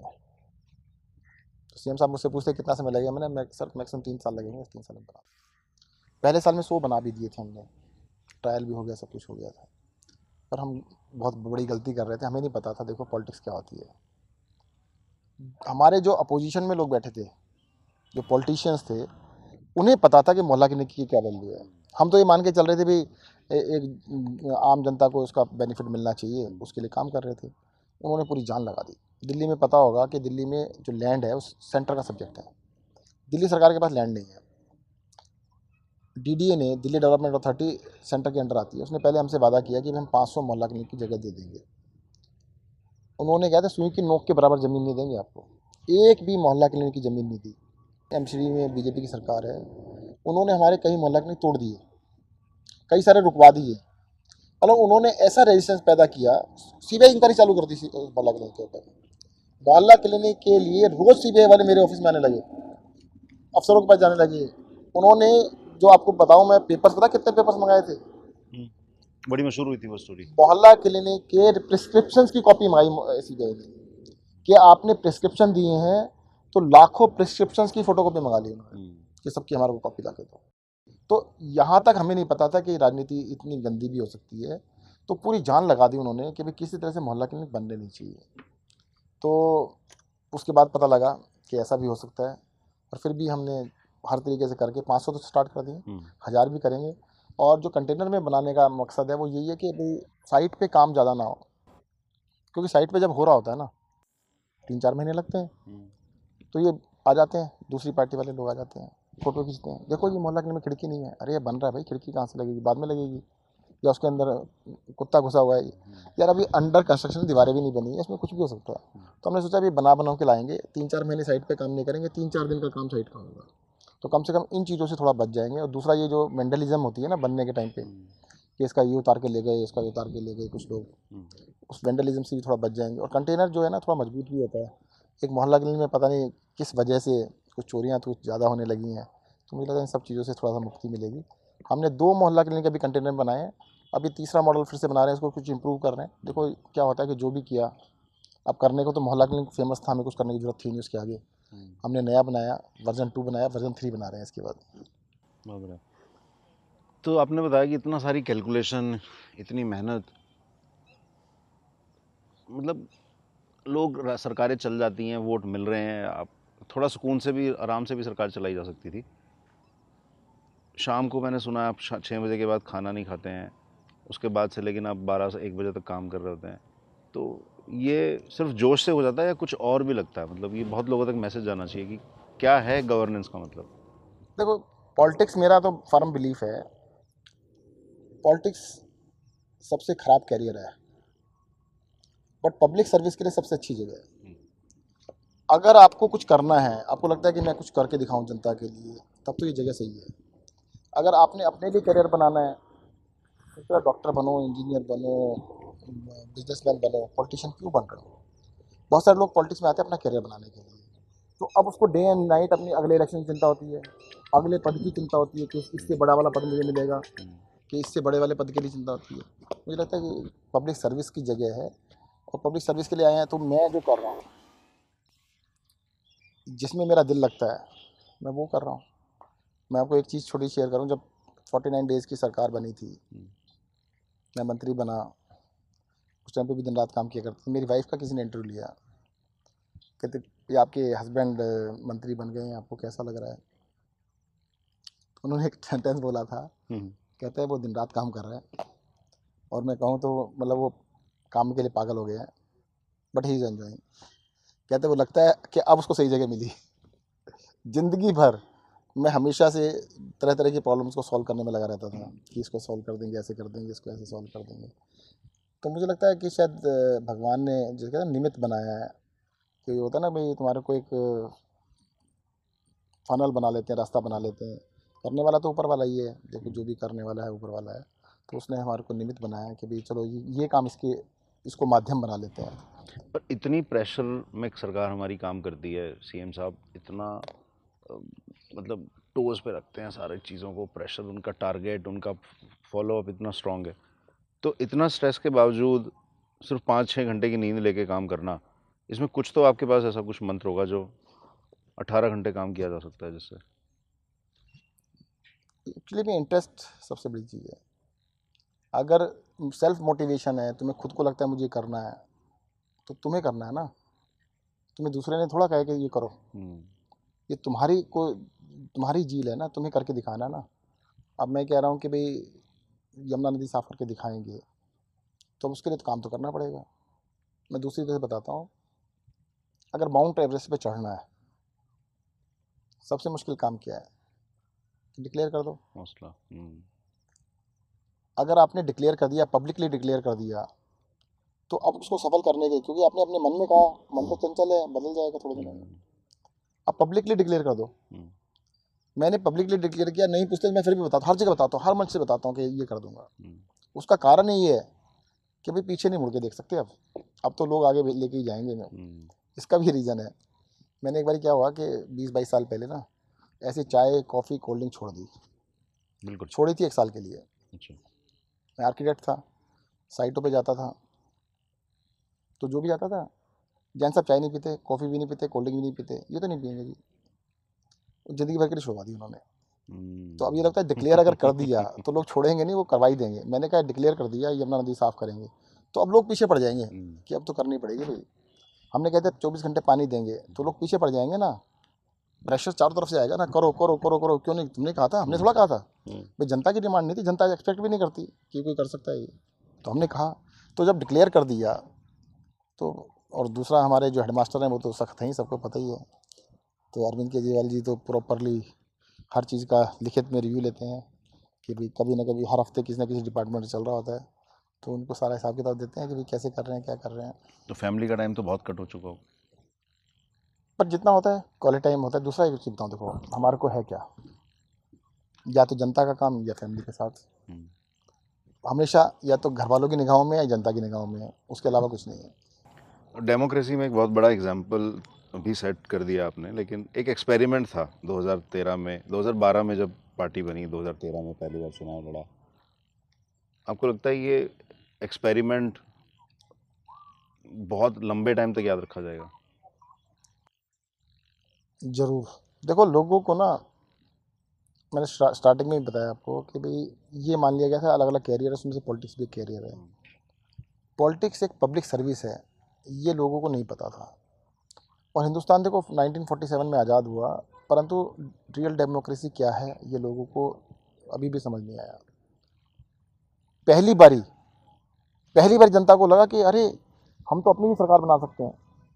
हम्म, जब हमें अट्ठाईस सीटें मिली थी सारे लोग ये कह रहे थे, हमें नहीं पता था जीत सकते हैं। वो कह रहे थे, हमें नहीं पता था यार केजरीवाल जी की सरकार बन सकती है। जब दोबारा मौका मिला तो सत्तर में से सिक्सटी सेवन सीटें थी। इसी बात की थी कि, अरे, ये तो जीत सकते हैं। उनको पहले लगता था, यार, ये बड़ी बड़ी पॉलिटिकल पार्टी को कोई हरा नहीं सकता। तो लोकतंत्र की यही तो खूबसूरती है कि भाई, जो आदमी मतलब ऐसा नहीं कि एटर्निटी तक वही रहे, उसको चेंज भी किया जा सकता है, जनता के काम के लिए आ सकते हैं। तो ये जो एक्सपेरिमेंट है, अपने आप में बहुत बड़ा एक्सपेरिमेंट है। और अब तक नेताओं को कुछ जनता के लिए करने की आवश्यकता थी नहीं। अब देखो केजरीवाल सरकार का कितना प्रेशर है। बहुत सारी सरकारों को कुछ कुछ कुछ कुछ करने की ज़रूरत पड़ रही है। हाँ बिजली को लेकर ऐलान होने शुरू हो गए पूरे देश में। जो पहले विरोध करते थे अब वो भी ऐलान कर रहे हैं। जो लोग पहले इसका मज़ाक उड़ाते थे वो कहते हैं नहीं नहीं हम भी करने की कोशिश करते हैं। तो ये अच्छी बात है कि लोग जनता के लिए कम से कम कहना तो स्टार्ट किया बाकी जनता पूछ लेगी इनसे। यहाँ पर आसमान में बहुत सारे जहाज़ हैं क्योंकि हम एयरपोर्ट के करीब हैं। एक कुछ आपने मुझे बताया था एक बार मैं चाहूँगा सब तक पहुँचे वो मैसेज देखो जब मैं बहुत छोटा था ना हम्म, घर में एक खिड़की थी उस खिड़की से रोज एक हवाई जहाज़ यहाँ पे तो हम बैठे हैं तो बीस पच्चीस जा चुके हैं। हम्म, एक जहाज़ जाता था बहुत छोटे थे। मेरा स्कूल सेकंड शिफ्ट में था बारह साढ़े बारह बजे जाते थे तो सुबह दस ग्यारह बजे करीब वो हवाई जहाज़ जाता था। तो जहाज़ को देख के ना मैं खिड़की से देखा करता था और सोचा करता था ये उड़ता कैसे है। कभी ये एस्पिरेशन नहीं हुई कभी ये सोचा नहीं कि जहाज़ में बैठ सके। इतनी हिम्मत नहीं थी हम्म, कि भाई ये बस सोचना है तो ये सोच लो कि हवाई जहाज़ में बैठेंगे जी। हम्म, ये था कि उड़ता कैसे है? ये समझ नहीं आता यार इतने सारे लोगों को लेके हम्म, मतलब हवा में उड़ रहा है। मेरा तो कागज़ का हवाई जहाज़ गिर जाता कहीं पे। अपने कागज़ के हवाई जहाज़ उड़ा करते थे। वो तो उड़ाते थे थोड़ी देर में नीचे गिर जाता था। और ये इतने सारे लोगों को लेकर उड़ जाते हैं। और फिर ऐसा समय आया ज़िंदगी में कि एक ही दिन में तीन तीन चार चार बजे हवाई जहाज़ में बैठना पड़ा। तब मुझे लगा कि देखो इस सोसाइटी ने बहुत कुछ दिया है। एक ऐसा बच्चा जिसको ज़िंदगी में सोच नहीं पाया बचपन में ये नहीं सोच पाया कि हवाई जहाज़ में बैठना है वो बार बार बैठ पा रहा है। हम्म, तो बस यही था कि इस सोसाइटी ने बहुत कुछ दिया है तो पे बैक करने की कोशिश ज़रूर करनी है सोसाइटी को वापस ज़रूर करने की कोशिश करनी है। तो ये बहुत रहा दिल में और मुझे लगता है उसी की वजह से मतलब जिसे कहते हैं ना एक अब पिक्चर आई थी एक्सीडेंटल प्राइम मिनिस्टर तो आपके सामने एक एक्सीडेंटल पॉलिटिशियन बैठे। हम्म। वैसे पॉलिटिक्स में आपका आना हुआ कैसे?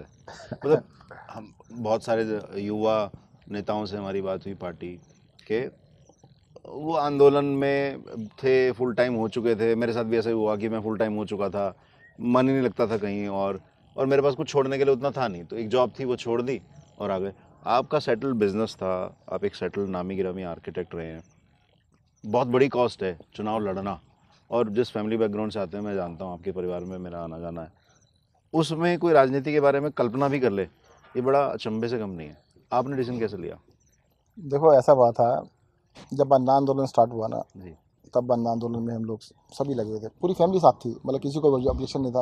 उस टाइम तो बच्चों को भी साथ लेके जाते थे। तो everyone was very happy कि हम कोई आंदोलन कर रहे हैं। सबको मज़ा आ रहा जब पार्टी बनी तो पार्टी बनी तो अब ये हुआ कि भी पार्टी बनानी चाहिए नहीं बनानी चाहिए चलो फैसला हुआ पार्टी बन गई। तो मैं जिस जगह पर रहता था सरस्वती यार में उस असेंबली कॉन्स्टिट्यूंसी में आम आदमी पार्टी बनी 26 नवंबर 2012 बारह। हम्म, पार्टी के पास एक भी वॉलेंटियर नहीं था। तो ढूंढ ढांड के देखा सत्येंद्र जैन है तो सही? तो मुझसे बात की गई कि भाई तुम ऐसा करो संगठन बनाओ। हम्म। मैंने क्या बात करो? मैं आर्किटेक्ट हूँ अपनी प्रैक्टिस करता हूँ सब कुछ करता हूँ। मैं किन चक्रों में पढ़ रहा? भाई पॉलिटिक्स में थोड़ा पॉलिटिकल पार्टी मैंने कहा आपको मदद करूँगा सब कुछ करूँगा पर I cannot be part of this कहते नहीं नहीं कोई बात संगठन बना दो आपको कह कौन रहा है? मैंने घर पर बात की वाइफ से। वाइफ से मैंने कहा कहते नहीं नहीं सवाल नहीं उठता राजनीति में क्या मतलब है? अरे हम तो मतलब मिडिल क्लास के लोग हैं प्रैक्टिस करते हैं, सब कुछ है, हमारा बिज़नेस चल रहा है ठीक ठाक है। मैंने कहा, आंदोलन में भी तो कहते उसमें कोई बात, अलग थी राजनीति अलग होती है। मैंने मैंने तो अब कह दिया। कहते फिर ऐसा है तुम इलेक्शन मत लड़ना। तो मैंने इलेक्शन की बात कहाँ से आ गई? तो मैंने पहले, सबसे पहले कंडीशन अरविंद जी को ये बताई कि मैं इलेक्शन नहीं लड़ूँगा। तो ठीक है, मर्ज़ी है। तो अब मैं संगठन बनाने लगा। संगठन की बड़ी अच्छी अच्छी यादें हैं, याद। हम्म। एवरी संडे एक पार्क था उसमें जाके हम वो लगाते थे। कुछ लोगों को बैठा के। हम्म। तो एक मंदिर था वहाँ जाते थे वहाँ से दरी उठाते थे। मेरे साथ एक बंदा होता था मैं गाड़ी लेके जाता था उसको साथ लेता था फिर हम दोनों के दरी लेके पार्क में जाते थे। पार्क में दरी बिछा देते थे और इधर उधर से बीस पच्चीस तीस लोगों को इकट्ठा कर लेते थे। तो सबको मैं भाषण दिया करता था कि देखो देश के अंदर क्या बदलाव की ज़रूरत है ये क्या ज़रूरत है वैसे करना चाहिए ऐसा करना चाहिए। कभी किसी पार्क में, कभी किसी पार्क में, कभी यहाँ, कभी वहाँ, चलता रहता था। धीरे धीरे धीरे धीरे पार्टी का संगठन बना लिया। अब क्या हुआ कि 2013 में जब इलेक्शन थे, पार्टी ने सिस्टम बनाया था कि भाई जिसने भी इलेक्शन लड़ना है, वो फॉर्म भरेगा। तो हमारे यहाँ से बहुत सारे लोगों ने फॉर्म भरा। मैंने फॉर्म नहीं भरा था। इलेक्शन लड़ना ही नहीं था। उसके अंदर नेक्स्ट लेवल होता था कि भाई फॉर्म भरने के बाद इंटरव्यू होते थे सबके। हम्म। और इंटरव्यू जिस दिन स्टार्ट होते थे नॉर्मली एक असेंबली की एक दिन में या दो दिन में तीन दिन में इंटरव्यू खत्म हो जाते थे और उसके एक दो दिन बाद शॉर्ट लिस्ट आती थी और शॉर्ट लिस्ट में दो तीन चार लोगों का नाम होता था फिर वोटिंग वगैरह करा कर जनता से व्यूज़ मांगते थे कि कोई किसी के ऊपर कोई तो मतलब है तो इंटरव्यू करने का मतलब वो लास्ट स्टेज थी कि इंटरव्यू स्टार्ट हो गया ठीक। पर फॉर्म भरने की कोई लास्ट डेट नहीं थी। हम्म। जब तक कैंडिडेट सेलेक्ट नहीं हो सकता कोई भी अप्लाई कर सकता था। जब तक डिक्लेयर नहीं हो सकता। बस शॉर्ट लिस्ट जब तक नहीं होगी तब तक फॉर्म भर सकते हैं आप। तो मैंने फॉर्म नहीं भरा। जिस दिन इंटरव्यू शेड्यूल्ड थे पता लगा भी इतनी तारीख से इंटरव्यू शेड्यूल्ड है। उस दिन मैं इंडिया छोड़ के दस दिन के लिए विद फैमिली बाहर चला गया। और अरविंद जी को मैंने मैसेज डाल दिया कि मैं इंडिया से बाहर जा रहा हूँ दस दिन के लिए। और मैंने एयरपोर्ट से मैसेज किया था अपना सिम कार्ड अपना दिल्ली वाला सिम कार्ड बंद किया नया वाला डाल दिया। क्योंकि मुझे पता था कि कहीं वापस आ जाओ फ़ोन आ सकता हाँ, दस दिन के लिए मैं बाहर चला गया। हाँ, बड़ी फिल्मी सी कहानी है जिसे कहते हैं ना। जब बाहर गए समुद्र के किनारे में घूम रहा था तो सुबह सुबह की बात है एक छोटी सी पानी सी पानी की पतली सी धारा ना समुद्र में जा रही थी। ये बच्चे नहीं खेलते मैंने उसका भी पैर रखा दिया हम्म, तो थोड़ा दूसरी तरफ़ से निकल गई। फिर मैं दूसरा पैर रखा फिर वो इधर से निकल गई। फिर इधर पैर रखा तो इधर से निकल गई फिर इधर पैर रखा। फिर कैसे मैंने कहा यार ये तो जो कुछ हो रहा है ना उसको ज़्यादा रोकने की कोशिश नहीं करनी चाहिए। जो हो रहा है ठीक है। लेट इट बी तो मेरे दिमाग में यह आया कि अगर मेरे वापस जाने तक भी शॉर्ट लिस्ट नहीं हुआ तो मैं फॉर्म भर दूँगा। उस टाइम पे मेरे दिमाग में आया। अच्छा। जबकि नॉर्मली ये होता था कि भी जिस दिन इंटरव्यू स्टार्ट हुए दो दिन बाद शॉर्ट लिस्ट आ जाती थी। वैसे तो मेरे आने से पहले कैंडिडेट भी डिक्लेयर हो जाना चाहिए था। हम्म, दस दिन बाद वापस लौटे होंगे दस दिन बाद वापस लौटे शायद दो या दो जुलाई या तीन जुलाई का डेट थी मैं वापस लौटा अच्छा। मैंने फॉर्म भर दिया जी। तो फॉर्म भर दिया तो भाई फॉर्म भरने के बाद शॉर्ट लिस्ट में नाम आ गया फिर उसके बाद तेईस जुलाई 2013 को मेरा टिकट अनाउंस हो गया कि सत्यंजन को इलेक्शन लड़वाएँगे मेरे घर में तो क्या माहौल था? मेरे फादर कहते हैं कि तो गुंडों का काम है शरीफ लोग पे इलेक्शन लड़ते हैं। हम्म, मेरी वाइफ कहती है क्या कर रहे हो? हमारी फैमिली है बच्चे हैं। इलेक्शन लड़ो। मेरी छोटे वाली बेटी उस टाइम आठवीं क्लास में पढ़ती थी। हम्म, वो कहती पापा आप तो अच्छे आदमी हो आप नेता क्यों बन? यानी अच्छा आदमी नेता नहीं बन सकता। अरे डर गई बेचारी। हाँ आठवीं क्लास का बच्चा। ठीक बात तो उसको तो इम्प्रेशन जो पड़ा हुआ नेताओं का वही था ना। हम्म, अब घर में तो तहलका मच गया चारों तरफ़ कि ये क्या हो रहा है। भाई पार्टी का टिकट मिलने पे लोग ढोल नगाड़े बजाते हैं। मेरे घर में चारों तरफ़ से उल्टा चल रहा था। हम्म, 21 जुलाई सॉरी मेरे को 21 जुलाई को टिकट मिला था हम्म, और 24 जुलाई को मैं तिहाड़ जेल में था। क्यों?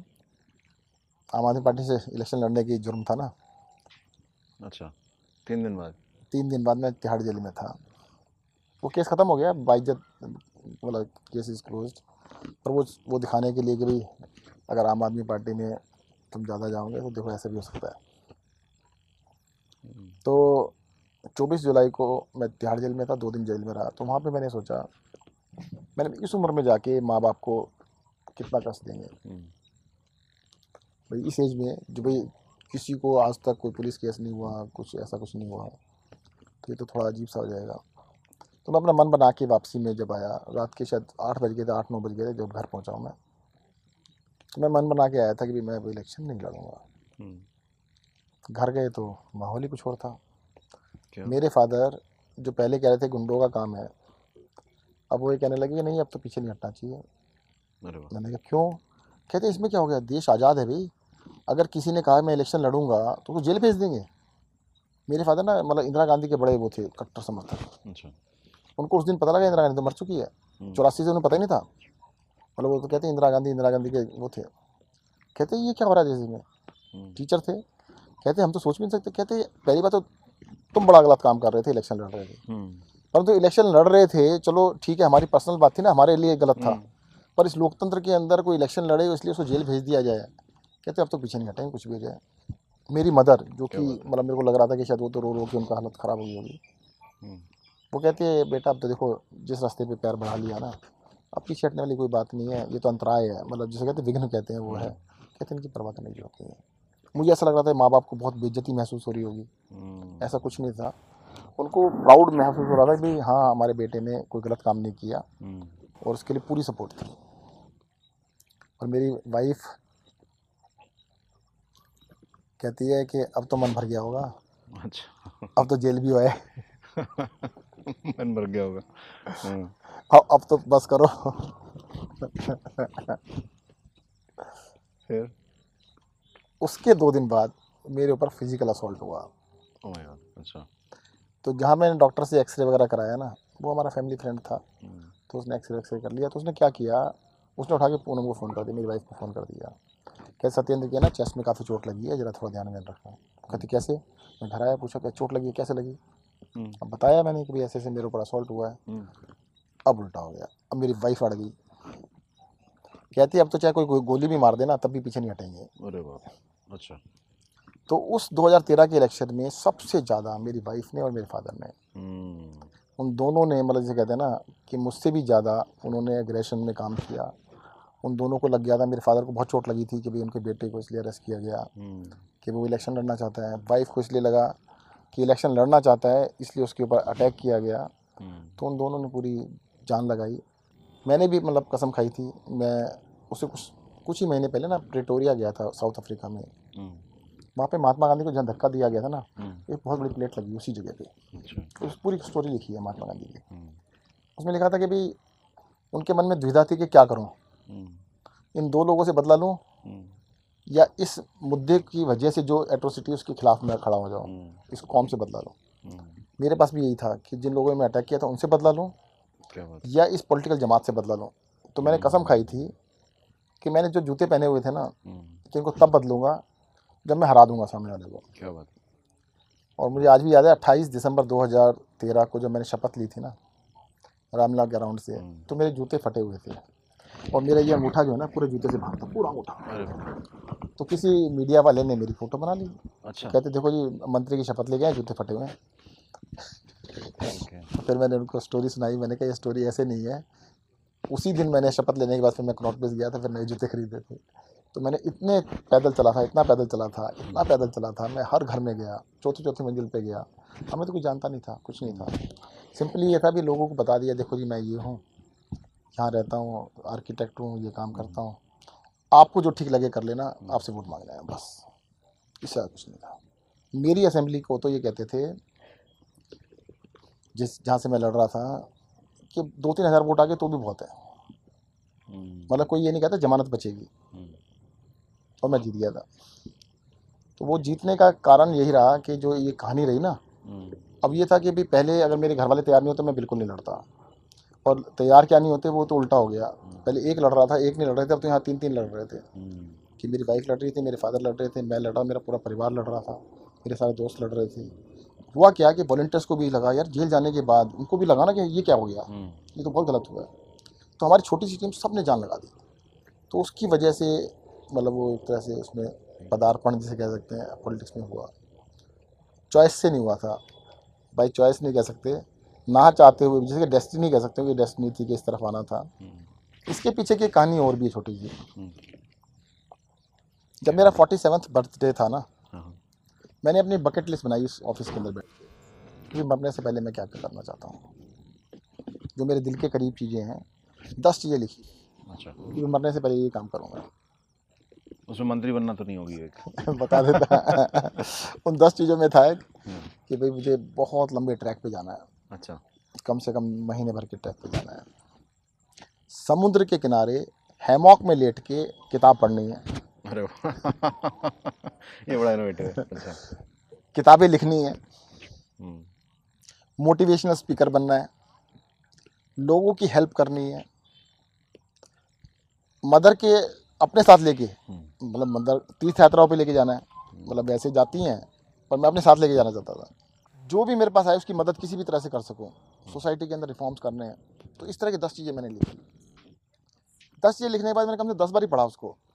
जितनी बारी मैं पढ़ता गया उतनी बारी मेरे को लगता गया मैंने कहा मैं कर क्या रहा हूँ? उसमें से एक भी चीज़ ऐसी नहीं थी जिसमें पैसे की ज़रूरत थी। कुछ भी नहीं था। भाई एक भी चीज़ नहीं थी। मैंने कहा इतना पैसा तो भाई इतने साल की प्रैक्टिस कर ली सब कुछ कर लिया भाई मेरा जीवन तो चल सकता है।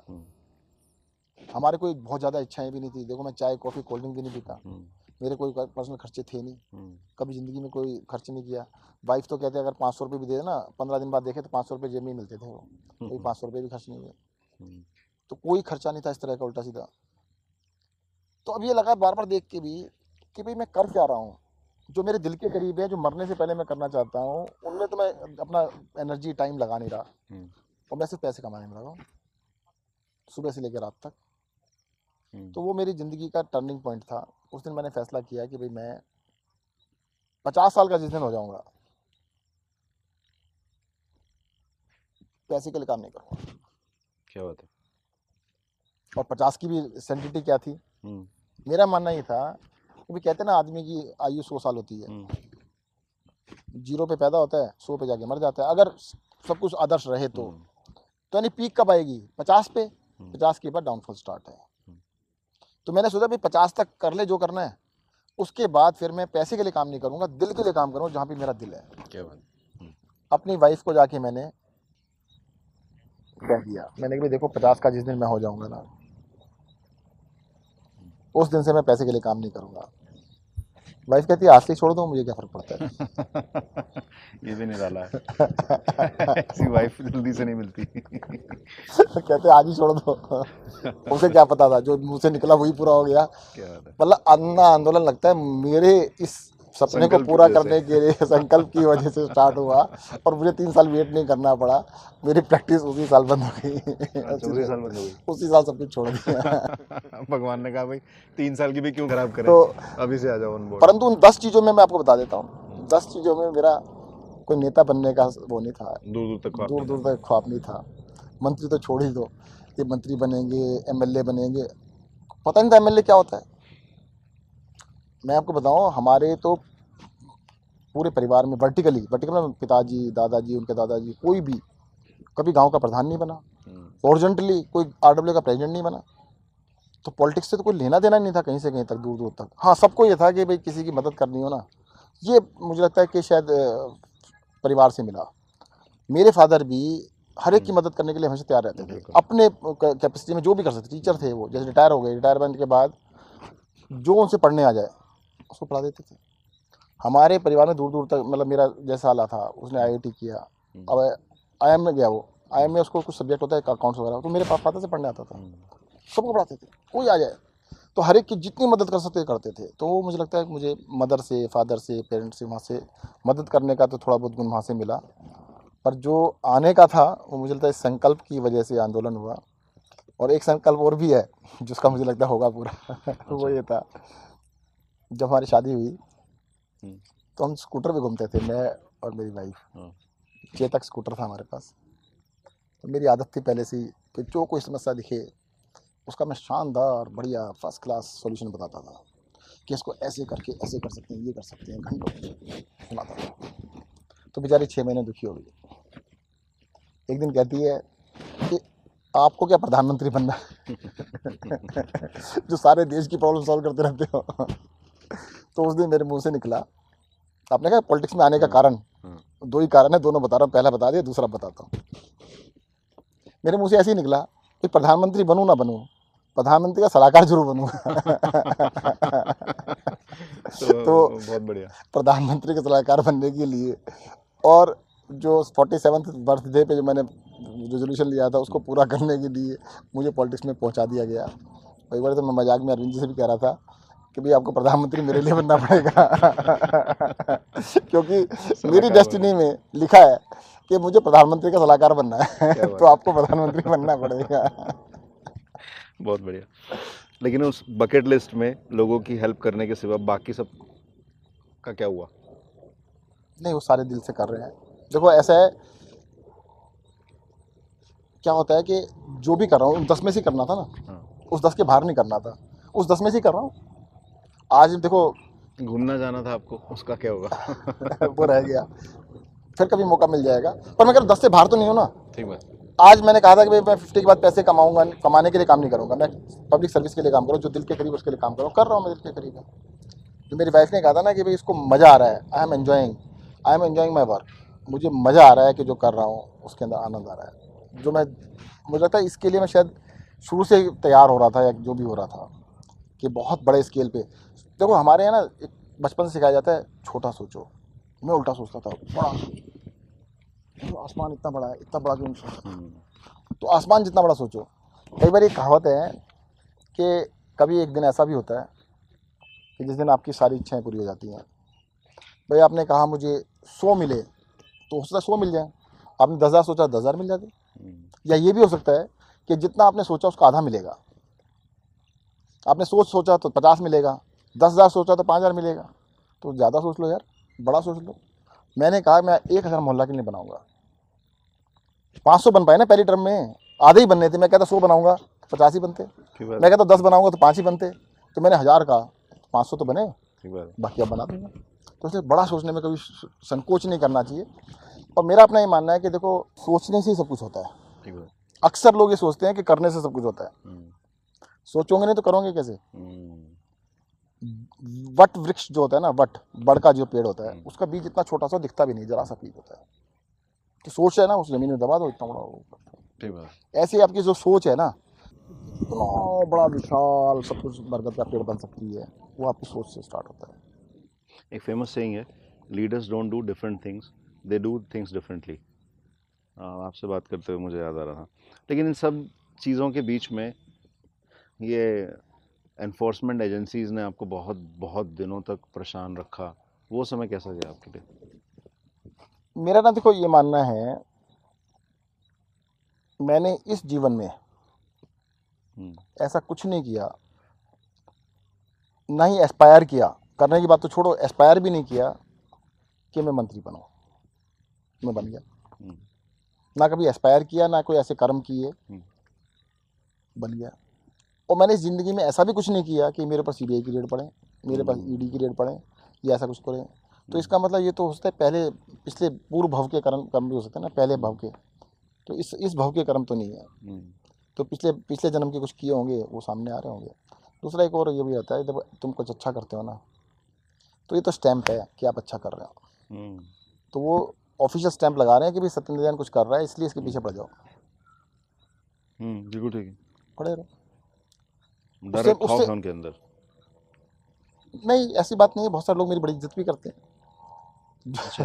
बहुत बहुत इज़्ज़त में देखो पर्सनल लेवल पे बहुत लोग करते हैं परंतु कहते हैं पॉलिटिक्स है जी क्या करें? करना पड़ सकता है। तो जहाँ तक ये रेड वेड की बात है या जाँच की बात है मुझे याद आ रहा है एक बार मैंने सीबीआई में मेरी क्वेश्चनिंग हो रही थी। हम्म, तो मैंने कहा देखो जितने केस मेरे ऊपर बनाए हैं हम्म। जितनी मेहनत मेरे ऊपर कर रहे हो इतनी दाऊद इब्राहिम पे कर लेते सरेंडर कर देता वो। ठीक बात है। कहते क्या करे जी नौकरी है हमारी तो।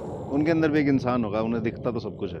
देखो ऐसा था मैं बताऊँ एक बारी ना वो तो नाम तो मैं जानता भी नहीं वैसे। कोई ऑफिसर था कि जो होता है जो आपकी जासूसी करते हैं। हम्म।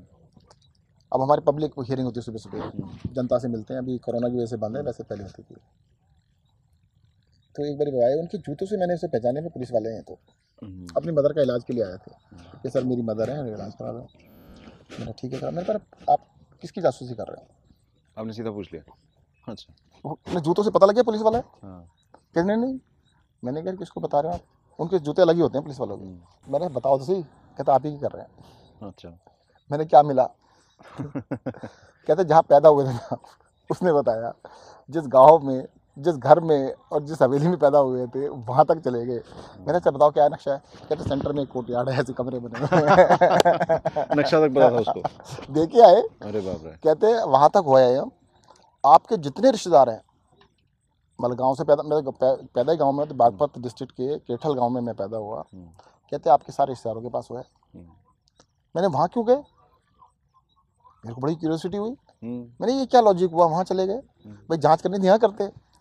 कहते देखिए सर ऐसा होता है जो भी पैसे कमाता है ना वो पहले अपनी जड़ों को सींचता है वहाँ पे देखता है वहाँ पे पैसा भेजता है हम्म, ताकि पकड़ में ना आए। सही बात है। कहते किसी ने कुछ नहीं कुछ नहीं मिला कहीं भी।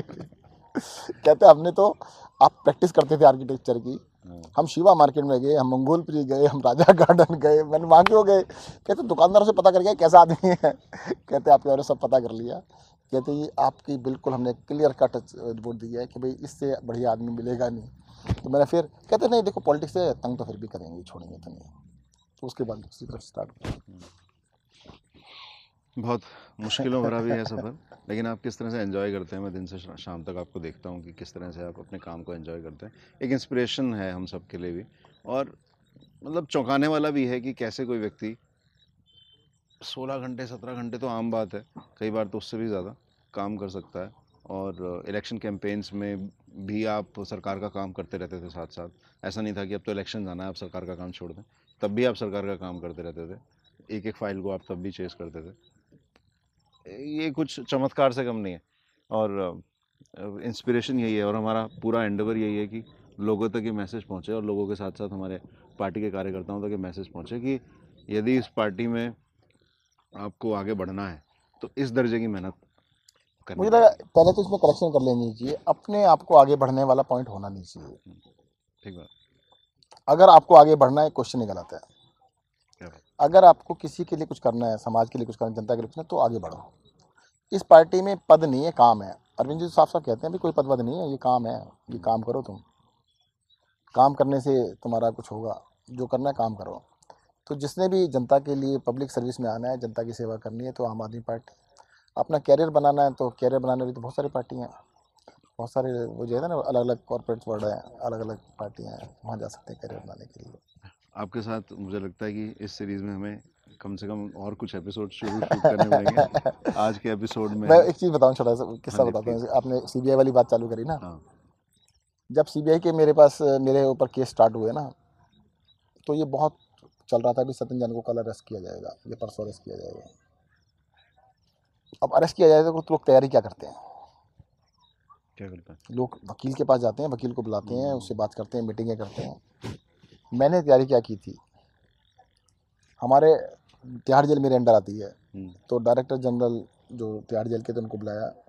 मिस्टर यादव थे। हम्म, मैंने कहा ये जी आओ मैंने उनसे पूछा भाई ये बताओ तिहाड़ के अंदर फ्रूट मिलता है?